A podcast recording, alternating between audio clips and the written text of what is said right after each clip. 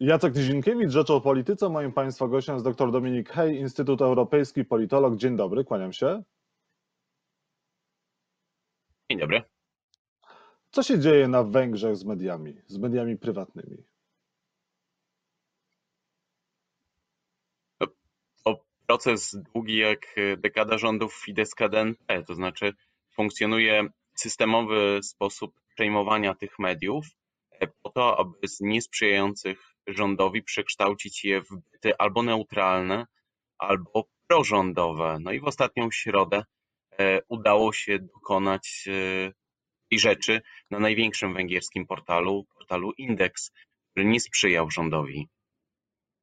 E, to jest jakaś sytuacja zagrażająca demokracji w mediach, wolności słowa? To jest konstans, dlatego że zmiany y, trwają już dekadę. E, wielokrotnie mówiliśmy o ograniczeniach y, wolności słowa, e, czy to w 2016, kiedy upadał Nejp Sobotrzak, e, kiedy go w zasadzie przejęto na zasadzie wrogiego przejęcia, tak samo z portalem Origo, więc to jest coś, co, co jest procesem stałym, E, no i trwa. Wiele osób uważa, że to jest tylko zmiany właścicielskie i nowych właścicieli, którzy proponują e, nowe składy osobowe, tak to nazwijmy, stąd odwołanie Sabolcza Dul. Natomiast e, dla mnie to jest trochę spełnienie pewnego celu politycznego władzy, chociaż nieformalnie, bo przecież to nie rząd przejmuje indeks, ale tego, żeby wyciszyć największe ogólnowęgierskie medium, które, któremu nie sprzyjało. Węgierskie na to pozwoli, tak jak pozwalało na tego typu zmiany przez ostatnią dekadę? Myślę, że pozwoli, dlatego też y, ciekawe są zawsze korelacje, tak jak z portalem Origo, który, który zamykano w zasadzie dokładnie 6 lat temu. E, pojawiło się, mm, zanim stał y, Deutsche Telekom, właściwie Modior Telekom, który sprzedawał wówczas udziały, Teraz znów jest y, udział Niemców o tyle, nie bezpośrednio oczywiście, ale że dokładnie w, w momencie, w którym mowa była o tym, że, że indeks zmieni właściciel, ludzie podadzą się do dymisji, zakomunikowano, że węgierski rząd idzie na ogromne zakupy do Niemiec, e, zakupy e, w zbrojeniowe tego programu z linii 2026. W z tym e, CSU, CDU milczy, no i ta krytyka choćby ze strony największego partnera gospodarczego Węgier trwa już parę miesięcy i nie wydaje się specjalnie, żeby cokolwiek ją wpłynąć, a to w zasadzie niemiecki głos były w stanie e, na, na decyzję i na to, co się dzieje, gotuje się polityka na Węgrzech. E, pan spodziewa się, że zareaguje Unia Europejska, jak kraje członkowskie zareagują, instytucje unijne pozwolą na tego typu zmiany tak głęboko idące i uderzające jednak w wolność słowa, wolność e, mediów na Węgrzech? Myślę, że e, znaczy źle w punkcie wyjścia będzie brzmiało to pytanie, jeżeli będziemy mówić, czy pozwolą, bo to pozbawia jakiegoś e, przymiotu suwerenności. Natomiast nie mam wątpliwości, że, że e, nikt nic w tej sprawie nie zrobi. A dlaczego? Dlatego, że przejęcie indeksu odbywało się na e, dwa dni, niespełna kilkadziesiąt godzin w szczycie unijnym, w którym tyle było o praworządności.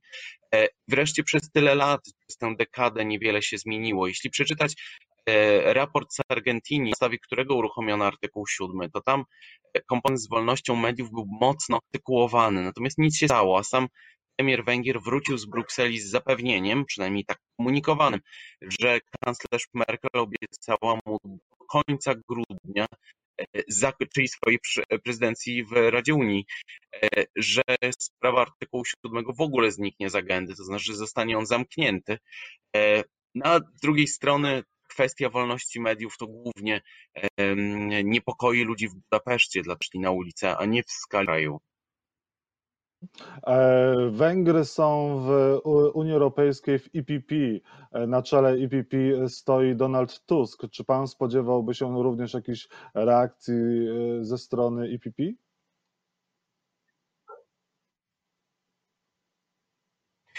Myślę, że premier Tusk y, zapewne w jakiś sposób się do tego odniesie, chociaż jak komunikował jest na urlopie. Natomiast y, tak jak odniósł się przy okazji tego stanu zagrożenia, który był wprowadzony w marcu, tak być może teraz zareaguje. Natomiast na Węgrzech nie wydaje mi się, żeby spotkało się to z szczególnie dużym y, echem. Warto jest tylko uwzględnić, że zawsze Viktor Orban może powiedzieć, że po pierwsze to są prywatne spółki. Nawet całe konsorcjum prorządowe, gdzie w skład którego wchodzi 470 65 e, tytułów. To jest Środkowoeuropejska Fundacja Prasy. E, cały czas się podkreśla, że to jest prywatne, a z drugiej strony Węgry, żeby troszeczkę sobie to zrównoważyć, bardzo mocno angażują się na przykład w Green Deal unijny. E, w związku z tym, z jednej strony może trochę nie domagają, moglibyśmy to odczytać z zewnątrz, ale z drugiej strony próbują być bardzo pro i bardzo do przodu w obszarze, na którym teraz w nowym rozdaniu, choćby budżetowym Unii Europejskiej, bardzo zależy. No i wtedy pytanie, na ile koniunkturalizm e, interesów całej wspólnoty przegra z tym, czy Węgrzy mają dostęp do, do mediów e, wolnych, czy nie. No, Radio Wolna Europa na Węgrzech działa, e, aczkolwiek nie jakoś specjalnie szeroko, ale zakres tych mediów, z których można czerpać informacje, bez takiego, takiego polaryzacji ogromnej biało-czarne, bardzo się zawęża i to jest problem w, w dostępie do informacji na Węgrzech. A czy w Polsce, w Warszawie będzie Budapeszt? Idziemy w tę stronę węgierską, jeżeli chodzi o media? Wydaje mi się, że to nie jest takie proste, żeby to przekopiować ten wzorzec. Także dlatego, że, e, że w Polsce e, mamy 16 dużych miast wojewódzkich, choćby struktura wyborów prezydenckich pokazywała E, jak się rozkładają głosy. I to są ludzie, którzy zapewne mieliby duże wątpliwości związane z tym problemem. Natomiast na Węgrzech, po pierwsze, i nie ma takiego czynnika wolnościowego. Po drugie, jak było widać choćby po tych ostatnich protestach, to interesuje głównie Budapeszt. Jeszcze jedno rzecz w tym zakresie jest taka, że indeks istnieć będzie, dlatego że ci ludzie są teraz na wypowiedzeniach, piszą teksty, znaczy jest już niepolityczne, E, tylko usunie się z niego e, czynnik e, związany z polityką. No i teraz pytanie, na ile 10 milionów Węgrów interesuje się tym, czy zniknął, zniknęła jedna z, jeden z przekazów indeksu, a na ile nie. Wydaje mi się, że to jest dość mimo wszystko wąskie grono, bez względu na to, czy się na to złościć, czy nie, że ludzi to nie interesuje. Choćby zakrywa się to programami socjalnymi na Węgrzech, którymi beneficjenci no, raczej wolą wybierać te media prorządowe. Mhm. E, pani Judith e, Wary e, w rozmowie z Rzeczpospolitą Warga, minister sprawiedliwości, mówi, że mamy nowoczesne i niezależne sądownictwo i jest zadowolona z tych zmian, które mają w tej chwili miejsce i jeżeli chodzi o praworządność, i jeżeli chodzi o też kwestię stabilności prawa, jego przestrzegania na Węgrzech. Pan ma takie poczucie, że Polska próbuje przekopiować ten model węgierski, również jeżeli chodzi o kwestie praworządności i zmian w prawie? Są takie kwestie, gdzie analogii można by było poszukiwać, ale warto jest zwrócić uwagę, że choćby kwestia Sądu Najwyższego, tego mm, prób jeszcze wówczas profesor Gersdorf, e, pewnego pomysłu na to, żeby spróbować to zrobić jak na Węgrzech, nie udała się. Zresztą warto też zauważyć, że Węgrzy z niektórych zmian w sądownictwie się wycofują. E, oni na przykład mają zapewnione po dość dramatycznym e, obniżeniu wieku emerytalnego sędziów, gdzie podniosą z powrotem ten wiek e, do 65 roku życia, ale mają klauzulę opt-out do 2023. To im się udało wynegocjować bardzo dobrze. Węgrzy trzymają się jednej rzeczy, która w sumie jest dość ciekawa, to znaczy podkreślają, że nie da się zdefiniować praworządności, bo nie ma jednego uniwersalnego terminu w słownictwie języków oficjalnych Unii Europejskiej jest coś, e, co wypływa już od dłuższego czasu, e, no ale choćby Węgrzy zrobili krok wstecz, uchwalono coś takiego jak Najwyższy Sąd e, Administracyjny. W 2018 roku, w grudniu to weszło do Konstytucji, mocno krytykowane przez Unię. W absolutnej ciszy z Konstytucji zostało to wykreślone z 2019 roku, w połowie grudnia. Miało obowiązywać od 1 stycznia, więc Viktor Orban też wie, w których miejscach, no bo nie ma wątpliwości, że to decyzje polityczne należą do niego, w których miejscach lekko się cofnąć, żeby załatwić też inne sprawy.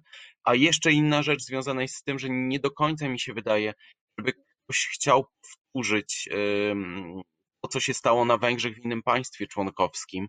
Wydaje mi się, że mimo wszystko istnieje jakieś, e, może nie tyle poczucie winy, co wy, e, wyrzuty sumienia związane z tym, że instytucje unijne są dość e, niemrawe pod względem Węgier, mówiąc wprost, że drugi raz taki manewr może się nie udać. Ale czy się nie uda, no to będzie uzależnione od wielu rzeczy. Chodziło o koniunkturalizmu, który na Węgrzech też bardzo mocno widać.